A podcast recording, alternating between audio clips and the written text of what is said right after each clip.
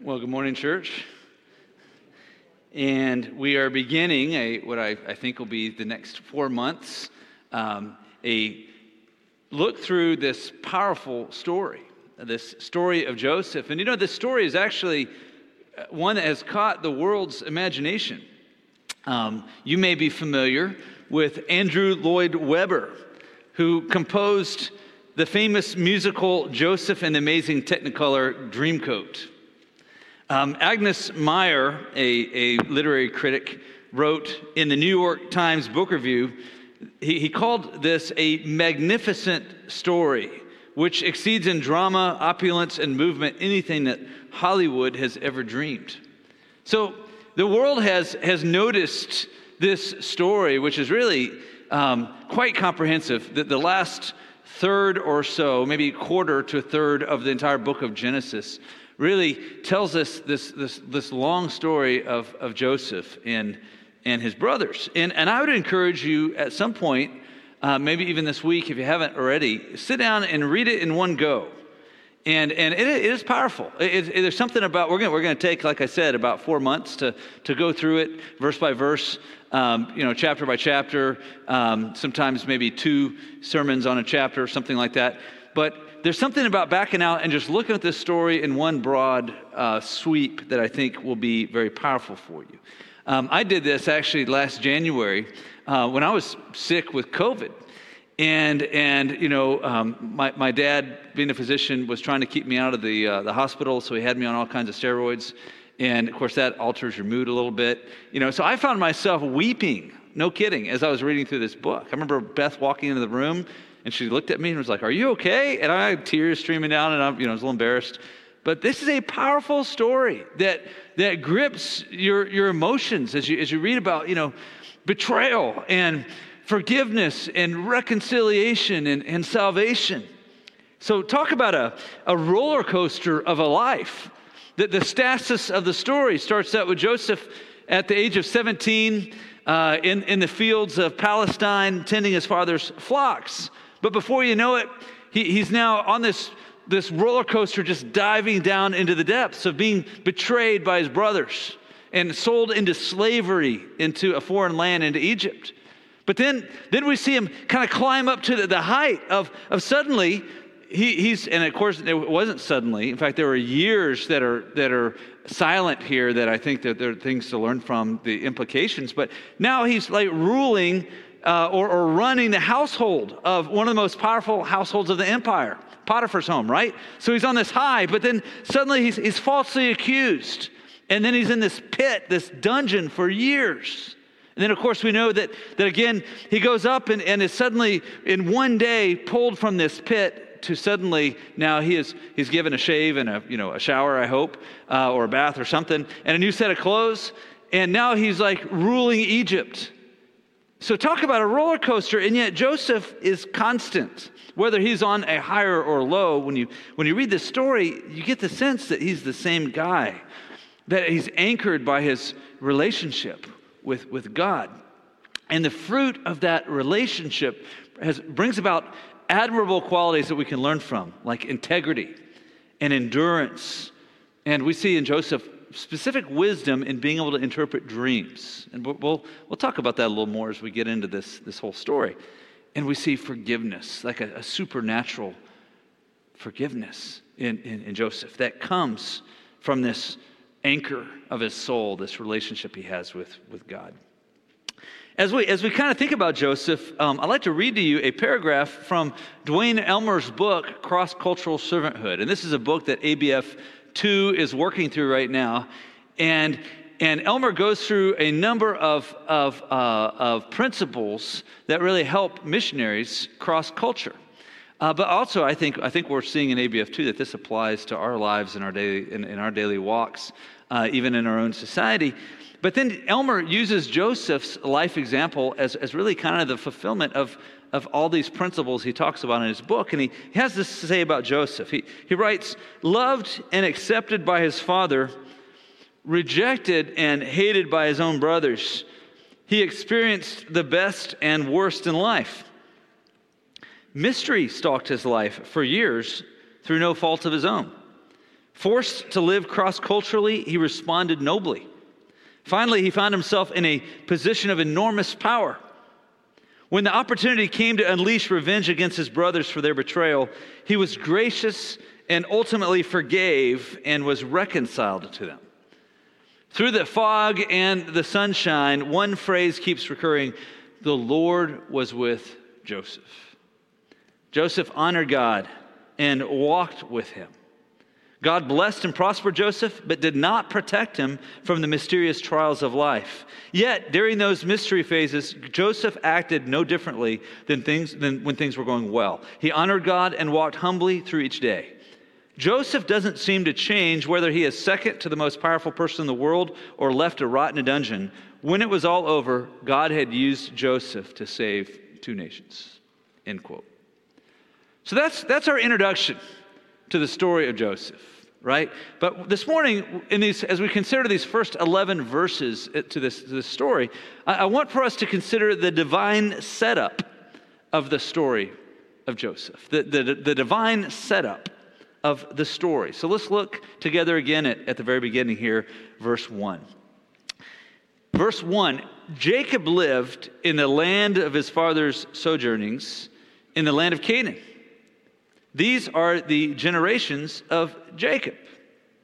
Now, it might be a little interesting because, um, uh, you know, we read this story, we think, wait a minute, this is all about Joseph, not Jacob, but it says here, these are the generations of Jacob. That's the intro here. Now, the, the Hebrew word for generations is toledot. Toledot.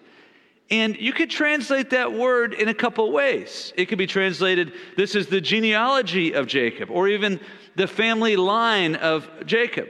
And so you'll, see that. Various translations um, translate this word in several different ways. But actually, the, the, the actual word Genesis, the actual title of this whole book, gets its name from the Toledot. And, and there are actually 10 Toledots throughout Genesis that serve as transitions. Voddie Baucham called them mile markers, okay, throughout Genesis. And, and what they do is, is that they, they, they show you God's sovereign working here throughout the, throughout the book. And so here we see the 10th final Toledot here, that these are the generations of Jacob. And what this helps us see is that the plot here isn't just Joseph the hero. And often we, we, we like our heroes, and uh, we, we, we often fall to maybe moralism when we read the story, right? And, and fail to see the actual big picture of what God's doing.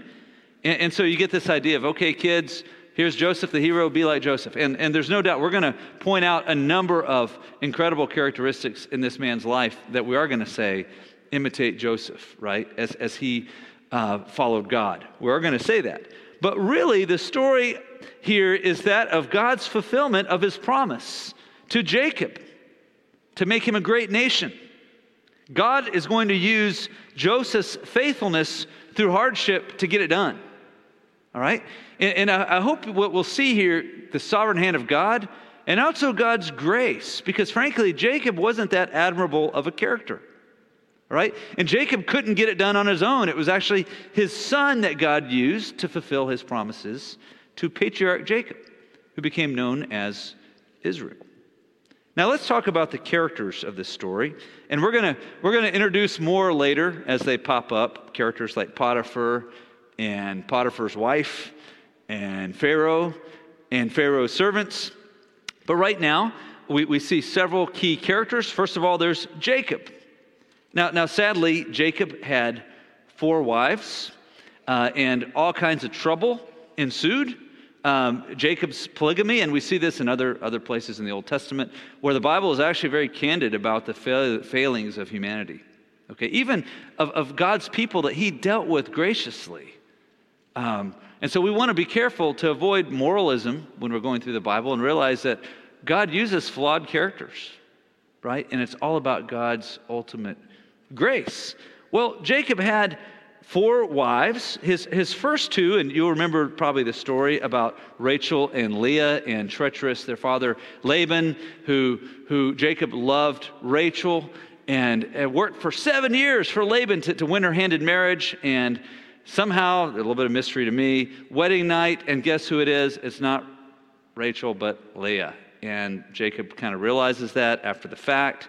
And so he works seven more years for Rachel. And so now he's got two wives, and what does he do? He favors one over the other. Well, the two sons of Rachel, which was his favorite wife, his first love, was Joseph, who's 17, and Benjamin, Joseph's younger brother, who's still a boy uh, in, this, in this story, and he comes up later. But we know that, that Rachel died in childbirth, uh, giving, bringing Benjamin into this world, right?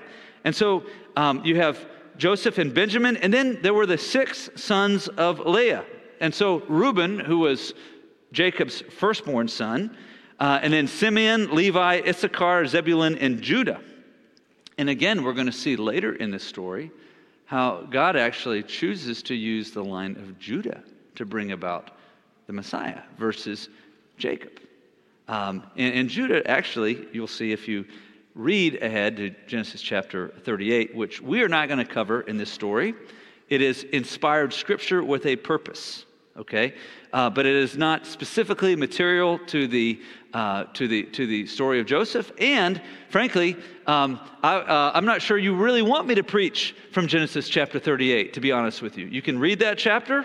Uh, and you can see the wickedness of Judah. And yet, God brings Judah around and, and does some things later, we'll see in this story, to where God actually chooses Judah. And again, we see his electing grace at work.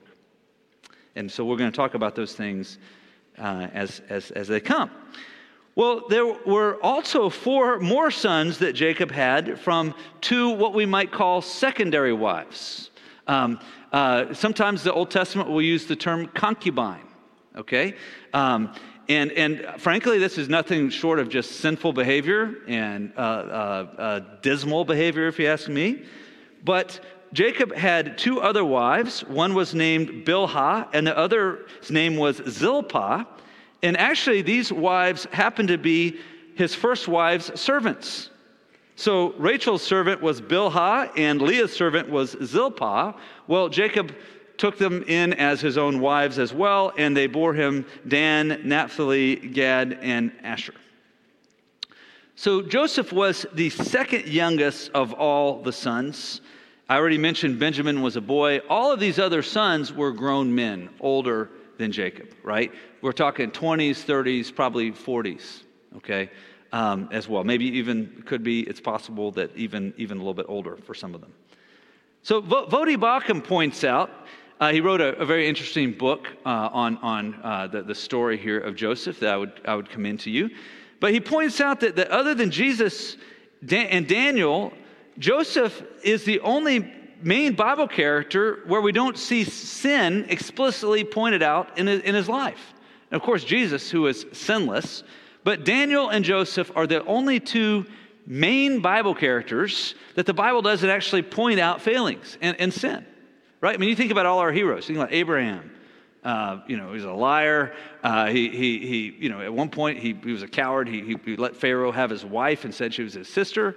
I mean, uh, you look at David, you know, uh, you, look at, you look at all of these guys, and they were sinners like we are. And, and so was Joseph, but in his story, which is a significant uh, uh, portion of the book of Genesis, we actually don't see any explicit sin pointed out. Um, but we do know, according to Romans chapter 3, that they were still sinners.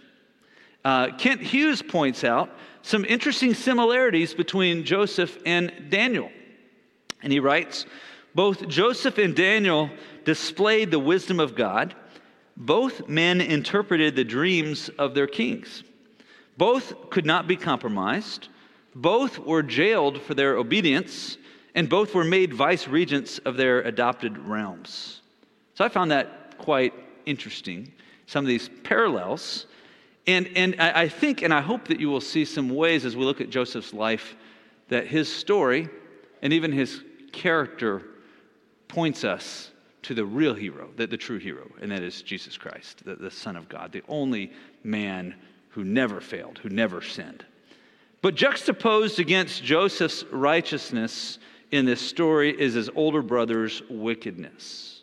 And, and against his father's love for him, we see his brother's total hatred towards him. And we're going to see that played out more next week as we, as we look at their treachery um, and, and the, um, the abduction and the sale of Joseph to the Ishmaelite slavers. But right off the bat here, we, we actually see three reasons in the text that Pastor Joshua read for us. We see three reasons why Joseph's brothers hated him. All right? And, and, and frankly, uh, th- there are several different sources of causation for that, for their hatred. The first reason is that they saw Joseph as a narc. So look at verse 2b. Joseph, being 17 years old, was pasturing the flock with his brothers. He was a boy with the sons of Bilhah and Zilpah, his father's wives. So you remember that would be Dan, Naphtali, Gad, and Asher. And Joseph brought a bad report of them to their father. Okay, now, interesting here, there, there are two Hebrew words here for bad report. The first is ra, which actually means evil. So Joseph brought an evil report. Okay, uh, for some reason, our ESV kind of makes it just a bad report. The, the second word is Deba. And this is a, the, the, word Ra is like hundreds of times throughout the Old Testament. The, the word Deba isn't used very often, but in every other case in the scripture where it's used, it actually means like a questionable or untrue report. Now, I really hope I'm not popping anybody's bubble here because Joseph's the hero and we like our heroes and they're supposed to be like unblemished. And I'm certainly going against you know, plenty of preachers who've been like, there's nothing wrong with that. You know, Joseph was just speaking the truth. Well, he might have been a little bit of a tattletale, okay? Uh, but specifically to his brothers, this would have been inexcusable, taking an evil report of their activity. I have no doubt what he said was true, maybe or mostly true, but he was seen by them as a narc. That's inexcusable in, in that culture. And frankly, nobody likes a tattletale, I don't think, kids. So I'm not, I, I would say this may be, there's to be a whole bunch of like, be like Joseph's later. Uh, be very careful before you take bad reports of your siblings to your parents. But secondly, the second, the second reason they hated him, which was no fault of his own, was that he was his dad's favorite. He was his father's favorite. Look at verse 3 through 4. Now, Israel loved Joseph more than any of his other sons because he was, of, he was a son of his old age. And he made him a robe of many colors. But when his brothers saw that their father loved him more than all his brothers, they hated him and could not speak peacefully to him. Now, make no mistake, this was a dysfunctional family. You had kids from four different moms with a dad who favored the second youngest, and he was his favorite son. And, and you may, you, you know, you, you, think, uh, you think, Jacob, you should know better. If you remember Jacob's childhood, his, his dad loved his brother, his big brother Esau, more than him. Remember, Esau was kind of the manly man, the great hunter? Well, Jacob had grown up knowing what it's like to have a parent that prefers, that loves their sibling more than them. He, he knew that pain. And so, what did he do with it? He did the same thing right? He, he chose to prefer one child over the other, and there's nothing less than just plain uh, a boorish sinful behavior there. Okay, so so here is a, a, a terrible example of, uh, in the life of Jacob.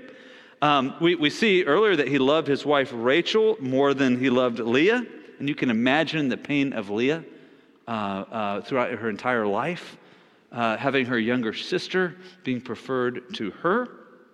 And now we see that Jacob loved Joseph more than his brothers. And probably that was for two reasons. Uh, probably it was, it was probably the main reason was that he was the, the, the son of his beloved, Rachel. Rachel had, had passed away.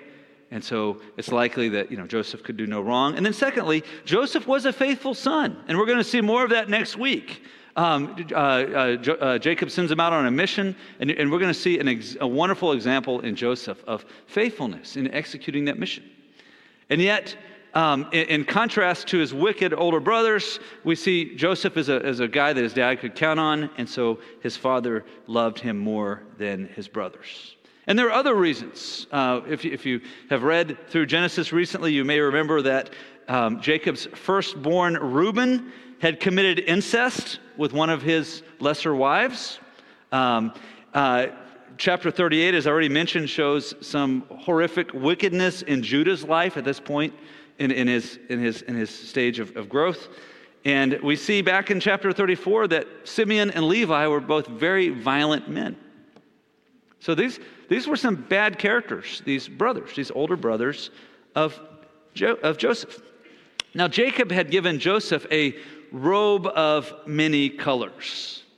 Now, again, I, am not trying to destroy all of our. Um, um, all of our notions here of, of this story, um, all the picture books. Uh, it's possible that this robe was multicolored, but that translation is actually a little bit dubious. It's possible that it was simply a, a robe with long sleeves. Okay, and I'm not going to get into the whole Latin and, and Greek and, and, and uh, translations from the Hebrew, uh, the Vulgate, wh- where we get this idea of multiple colors. But if you notice, uh, there is a footnote here if you have an ESV Bible that says, or a robe with long sleeves. The, the NIV translates it, a richly ornamented robe. So, regardless of whether it was multicolored, it was a richly ornamented robe, and the coat itself is actually referred to four times in the story. Of, of, of, chapter 37. So the, the coat serves as kind of a, a marker of this whole story. And its significance is that Joseph was being honored or treated as if he was the firstborn, even though he was really the second to the last born. Or you could say, uh, from Jacob's perspective, he was the firstborn of his favorite wife, his second wife, Rachel. Um, and you can just understand that this, particularly, this would bother anybody, but in this particular culture where the firstborn son was the one to be given a double uh, portion of the inheritance, that's what this robe signified. That you, I'm, I'm, I'm not, you know, forget these guys, I'm treating you as my firstborn, okay, because you're my, you're my favorite. And, and, and so this would have just galled the brothers of Joseph. So, what we see here is sibling rivalry. And, and maybe if we're honest and we think about our own lives, maybe we're a little bit familiar with that. Uh, maybe you're a child in this room. Have you ever said the words, that's not fair? When you're thinking about something that one of your siblings, older or younger, get or treatment they get? Or, or maybe you don't have to be a young child in this room. Maybe you're getting on in your season of life and you still say, that's not fair when you think about siblings. It could be an end of life issue that you're having to deal with, or it could be an inheritance issue. The, the, the whole concept of sibling rivalry is something that I think painfully we're familiar with. And so you can understand the angst that Joseph's brothers would have felt due to Jacob's sin of blatant preference of one of his children over the others. And so his brothers saw him as a narc, they saw him as his father's favorite, and, and finally, they saw him as having dreams of grandeur, right? So look at verse 5. We, we actually see two dreams that, that Joseph has and that he shares um, pretty, pretty um, boldly with his family members. Um, and, and the first was an agricultural dream, and the second was, was more of a cosmic dream. So look at verse 5. Now, Joseph had a dream, and when he told it to his brothers, they hated him even more. He said to them, Hear this dream that I have dreamed. Behold, we were binding sheaves in the field, and behold, my sheaf arose and stood upright. And behold, your sheaves gathered around it and bowed down to my sheaf. So you can imagine the response of his brothers to that dream. His brothers said to him, Are you indeed to reign over us? Or are you indeed to rule over us? You little whippersnapper. You know, who do you think you are? So they hated him even more for his dreams and for his words. So, so you would think that um, Joseph at this point would have probably learned a, a valuable lesson, and that is you don't have to say everything to everybody. The Lord may give you a dream.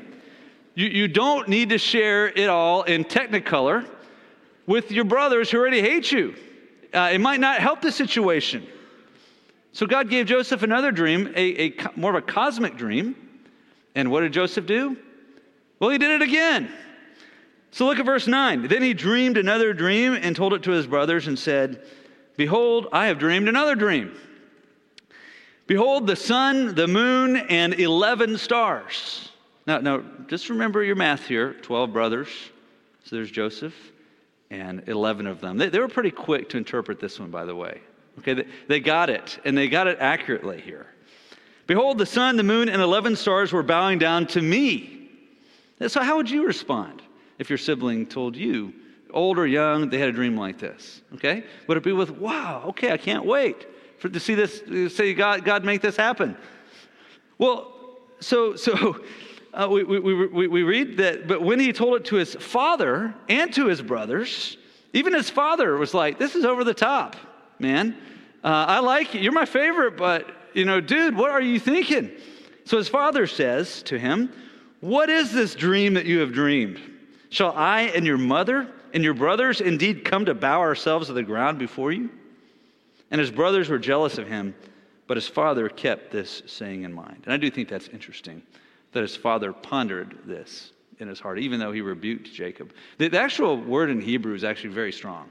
Uh, he like he like violently rebuked Jacob.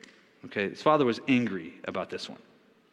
Now, I, I, I think it's possible, maybe even likely, that somebody's going to come up to me after this message and they're going to give me a well thought out reason for why Jacob was, or I'm sorry, why Joseph was justified in telling his brother his dreams.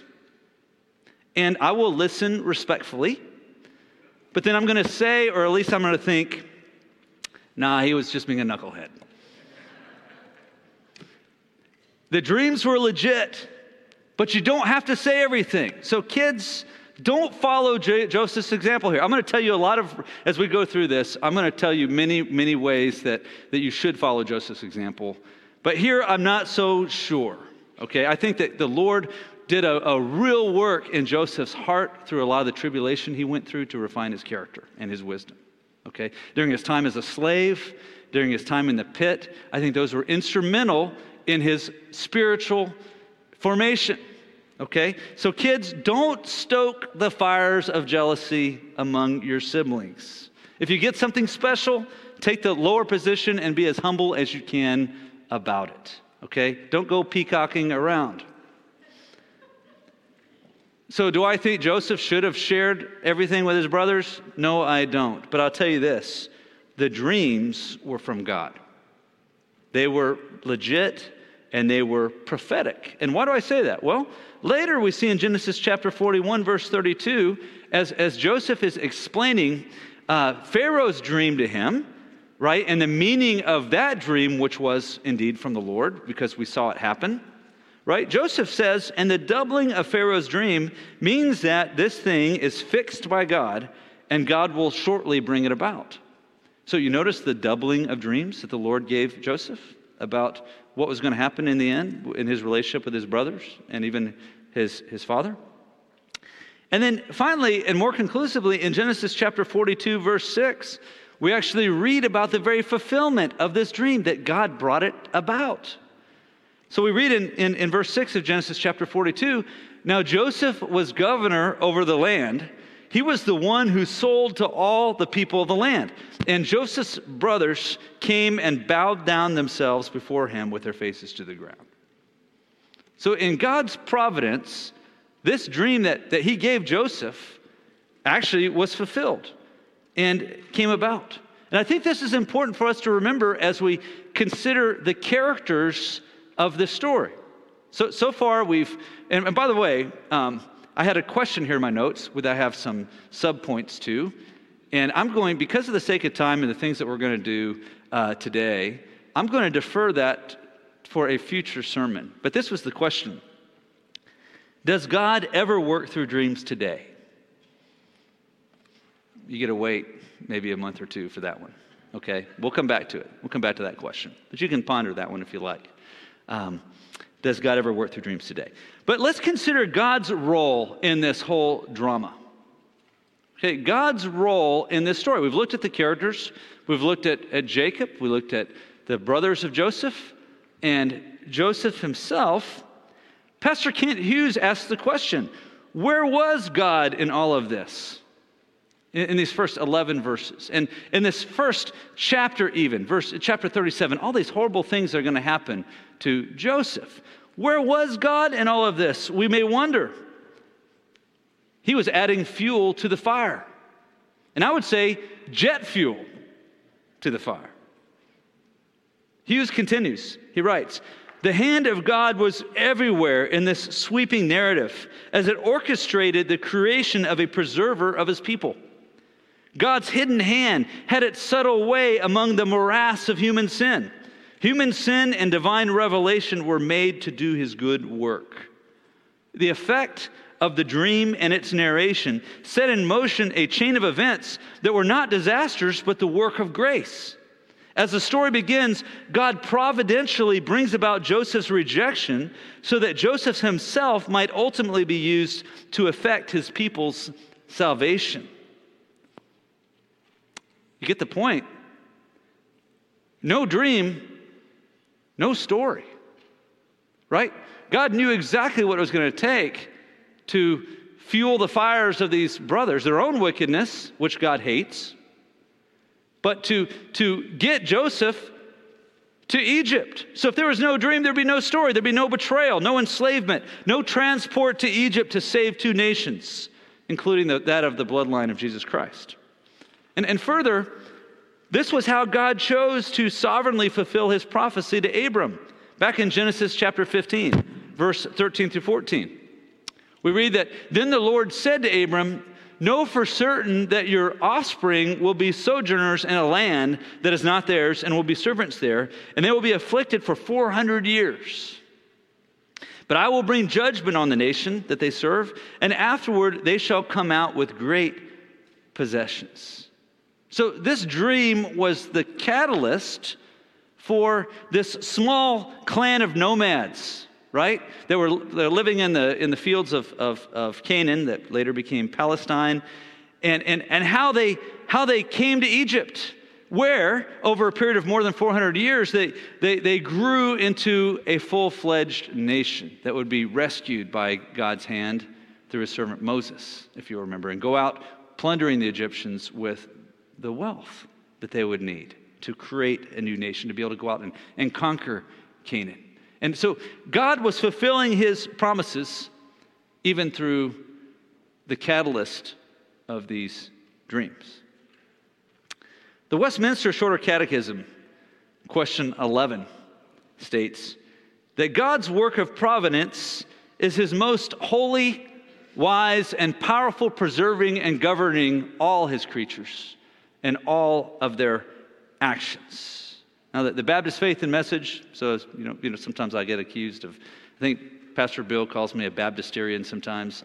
Um, um, let, me, let me quote to you from the, the Baptist faith and message.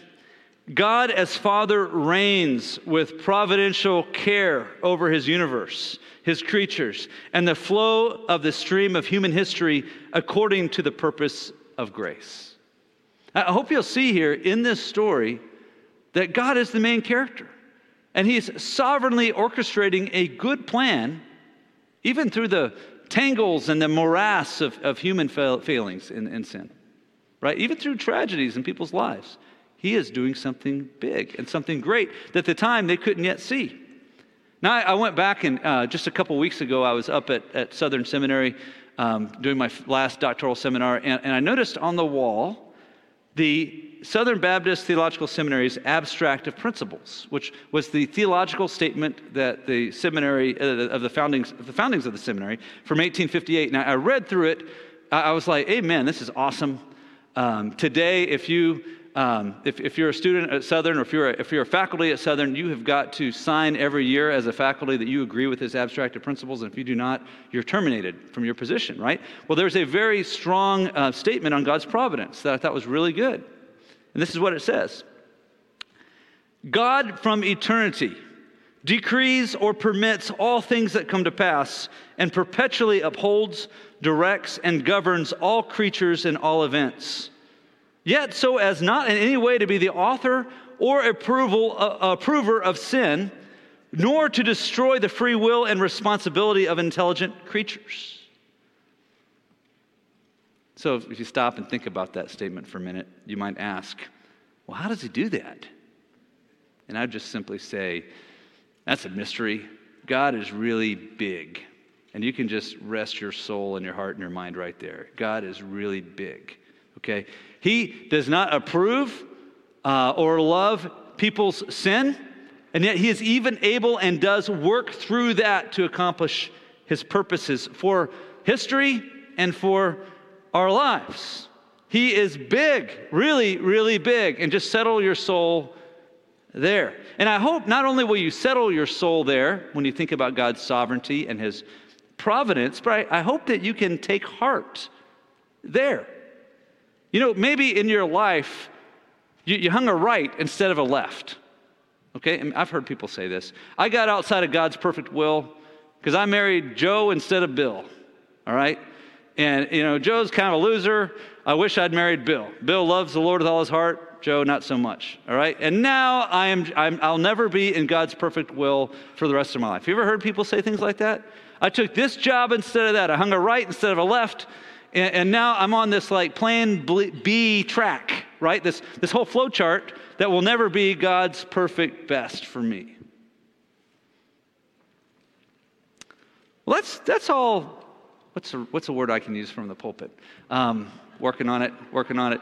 Uh, that's a bunch of baloney, all right?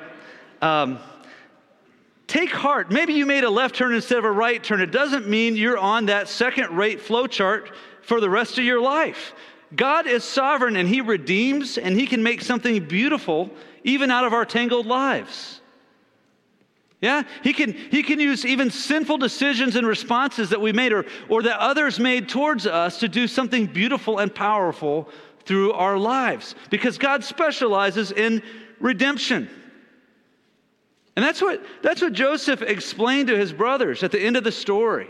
In Genesis chapter 50, verse 20, he said, As for you, you meant evil against me, but God meant it for good.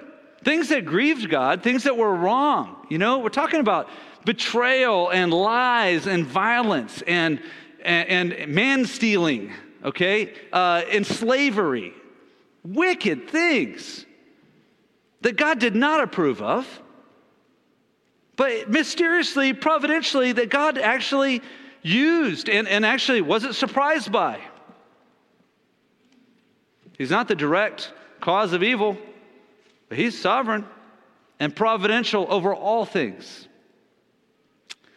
And so Joseph says, God meant it for good to bring about that many people should be kept alive as they are today. Joseph was able to see salvation in this, and, and he didn't even see it perfectly.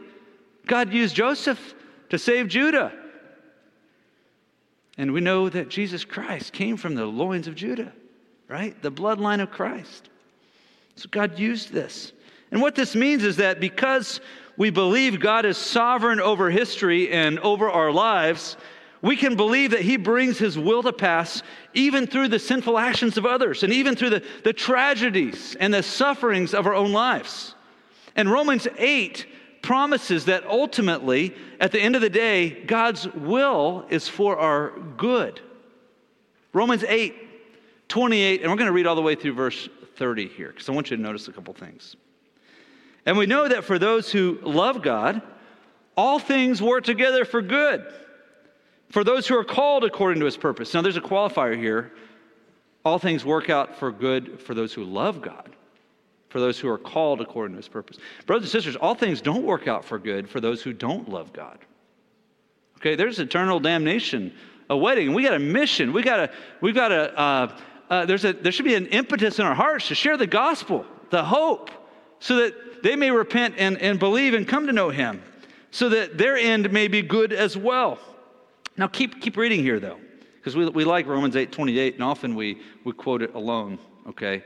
outside the, the, the bigger context. Verse 29 For those whom he foreknew, he also predestined to be conformed to the image of his son, in order that he might be the firstborn among many brothers. And, and those whom he predestined, he also called. And those whom he called, he also justified, and those whom he justified, who, who also, he also glorified. Now, now, a couple things here before we move on. Uh, when you hear that word predestined, you know what you need to think of? God is big, God is sovereign. He has a plan, He has a, a good plan, and it is going to happen. Okay? But I want you to notice here that our greatest good isn't necessarily our comfort. It's our conformity to the image of Jesus. And often it takes hardship and suffering to get us there, to being conformed to the image of the Son. But I also want you to see here that God has predestined every believer to not only be justified. That's a big theological word, very rich in meaning. And, and those of you who are here as we went through Romans probably understand, you know, probably remember. Uh, this is God's act of, of taking a wicked sinner like me and saying, I am declaring Troy Hamilton, not by any merit of his own doing, but I'm, I am declaring him, I am making him indeed righteous because of the work of Jesus Christ on the cross. Jesus paid for my sins. And so God looked at Jesus on that tree and, and he looked at my sins that, were, that Jesus took on himself. And God then put Jesus' righteousness on me, clothed me in his righteousness. And, and God, if God says it, it, that's it. It is so. Right? So God has predestined every true Christian, everyone who looks to Jesus in faith, to be not only justified, and that's good news because everyone in this room who's trusting in Jesus, who's truly trusting in Jesus, has been justified. Okay? God isn't looking at you and, and thinking of all of your wickedness. He's looking at you and he's thinking of the beauty and the perfection and the righteousness of Jesus Christ. And that's why, that's why you stand. That's why he is able and does accept you and adopt you we talked about these concepts today in ABF2. Into, into his beloved, into his family, and delights in you, right? Because of his grace. So that's, that's true for you if you're in this room and you have truly put your faith in Jesus Christ. But, but take hope here, right? Not only did God predestine every believer, according to this passage, to be justified, but also to be glorified. What, what that's talking about is what hasn't yet happened. That's heaven. That's your new body right? In, in the new heavens and the new earth. And, and, and the way he uses this in Romans 8 um, 30 is he actually writes it in the past tense as if it's already happened. It's so sure that it will happen. And what that means is maybe you're suffering right now. Maybe your back is killing you, right? And, and, and you want to hope that your back is going to get better, and maybe it will. Maybe the Lord will heal it in this life. Or maybe he won't. Maybe this is going to be an area of suffering for you for the rest of this life. But take hope that this is not your future, right? That this life is like a shadow. I mean, it's a vapor, it's like that. But your eternal future is with a great back. It's going to happen because he's going to glorify you. Okay. So, how does the story of Joseph point to Jesus? You know, Jesus told his disciples on the road to Emmaus that Moses and the prophets point to him. And, and, and, here's what Jesus said in Luke 24, 25 to 27. Jesus said to them, O foolish ones, and slow of heart to believe all that the prophets have spoken, was it not necessary that the Christ should suffer these things and enter into his glory? And beginning with Moses and all the prophets, he interpreted them in all the scriptures, the things concerning himself. So, according to Jesus Christ himself, you've probably heard me say this before, or other pastors say, you know, uh, just like, you know, all roads in the old Roman, you know, Spurgeon used to say this, um, all, all roads in the Roman Empire led to Rome, you know, and all roads, frankly, in, in, in England point to London. They all get you there. They're all kind of centrific, right? All, all of Scripture points to Jesus. And it's easy to think, yeah, sure. And then maybe you stop and you think, wait a minute. You know, I, I can get that. Like, I can see how, like, um, um, the prophets, you know, texts of Isaiah point to Jesus. But really, uh, how does Genesis really point to Jesus? You know, uh, you know, is there a danger here of, of maybe reading in too much? And you know what? There is. We have to be careful here. You know, you could read the story of Joseph and be like, yeah, Joseph had this robe with long sleeves or many colors, whatever. Jesus had this robe, you know, that was, you know, specially made, right? You can, you can do that. You can find Jesus behind every rock and, and read in all kinds of stuff, and we got to watch out for that. But according to Jesus, Moses points to him. And this is like the last huge chunk of the first book of the Pentateuch, what Moses wrote. So somehow this story of Joseph truly points to Jesus Christ. And let me just share with you what I see as the big picture of that. God used Joseph's suffering to save two nations and the bloodline of Jesus Christ. He used Joseph's suffering to partially fulfill his promise to the patriarchs, Abraham, Isaac, and Jacob, and that was of a promised land. But that promise would only be fulfilled ultimately in Jesus Christ. You see, that promised land points to heaven, to the new heavens and the new earth. And, and so Christ is the ultimate fulfillment of the promises God made to Abraham, Isaac, and Jacob, and God used the story of Joseph to fulfill that partially. And so I think when we look at this story, we can see how it points to ultimate fulfillment in Christ. Well, you may ask the question okay, that sounded kind of theological. Um, I, I, think I got you, but maybe not. Um, how in the world does these 11 verses we read this morning in our text point to Jesus? And I'll answer that with one word, okay? And that is rejection. Rejection. We see a theme of rejection here. Joseph was rejected by his own brothers as part of God's great redemptive plan. And yet Christ was rejected by his own people as part of God's final great redemptive plan. We see this prophesied in Isaiah 50, 53, verse 3. He was despised and rejected by men, a man of sorrows and acquainted with grief, and as one from whom men hide their faces, he was despised, and we esteemed him not. Now, in a, in a few moments, and I'm looking for her here, she might be up in the balcony with her family. There she is. Um, we are going to pray for and even commission Sydney, right? That's her code name, uh, who is leaving this week to go to an unreached people group on the other side of the world. Okay? A place where um, people are, are um, often uh, hostile towards people who follow after Jesus Christ. Right? And, and we're, we're praying for her. We're sending her out as one of our best to join a team that, that is working together through, they're doing medical work, they're doing all kinds of great stuff, but their ultimate goal is to build relationships, to share Jesus, and to plant the church where there is very, very, very, where, it barely exists, okay? What a worthy task. But I just want to say to you, Sydney, that as you go, you know, there are places that we send missionaries where, where, where, where the cultures are primed to greatly receive and, and actually think highly of them, okay? Where you're going is not one of them. Where, where you're going, if people knew that was your identity, they would, they would seek to imprison you or worse. Okay? They have a very low view of ambassadors, of, of cross cultural uh, workers who are there trying to proclaim the gospel of Christ. And so the whole culture is primed to reject you, and I think you know that, Sydney. But at times it will hurt. At times there will be people that you care about, that you're trying to love, who are going to respond to you with rejection.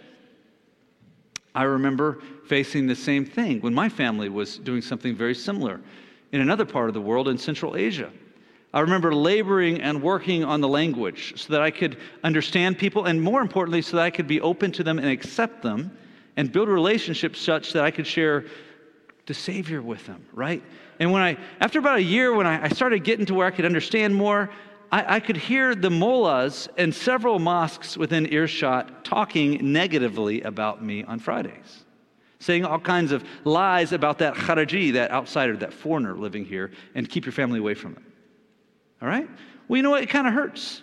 It kind of hurts. But I want to encourage you, Sydney, remember, you're getting to walk in the footsteps of Jesus. And, and, and Joseph and others who've gone before, who were also rejected. I appreciated what, what Pastor Voddie Baucham had to say here. He, he wrote that this is not a feel good story wherein the hero returns victorious. I think we often read Joseph that way, right?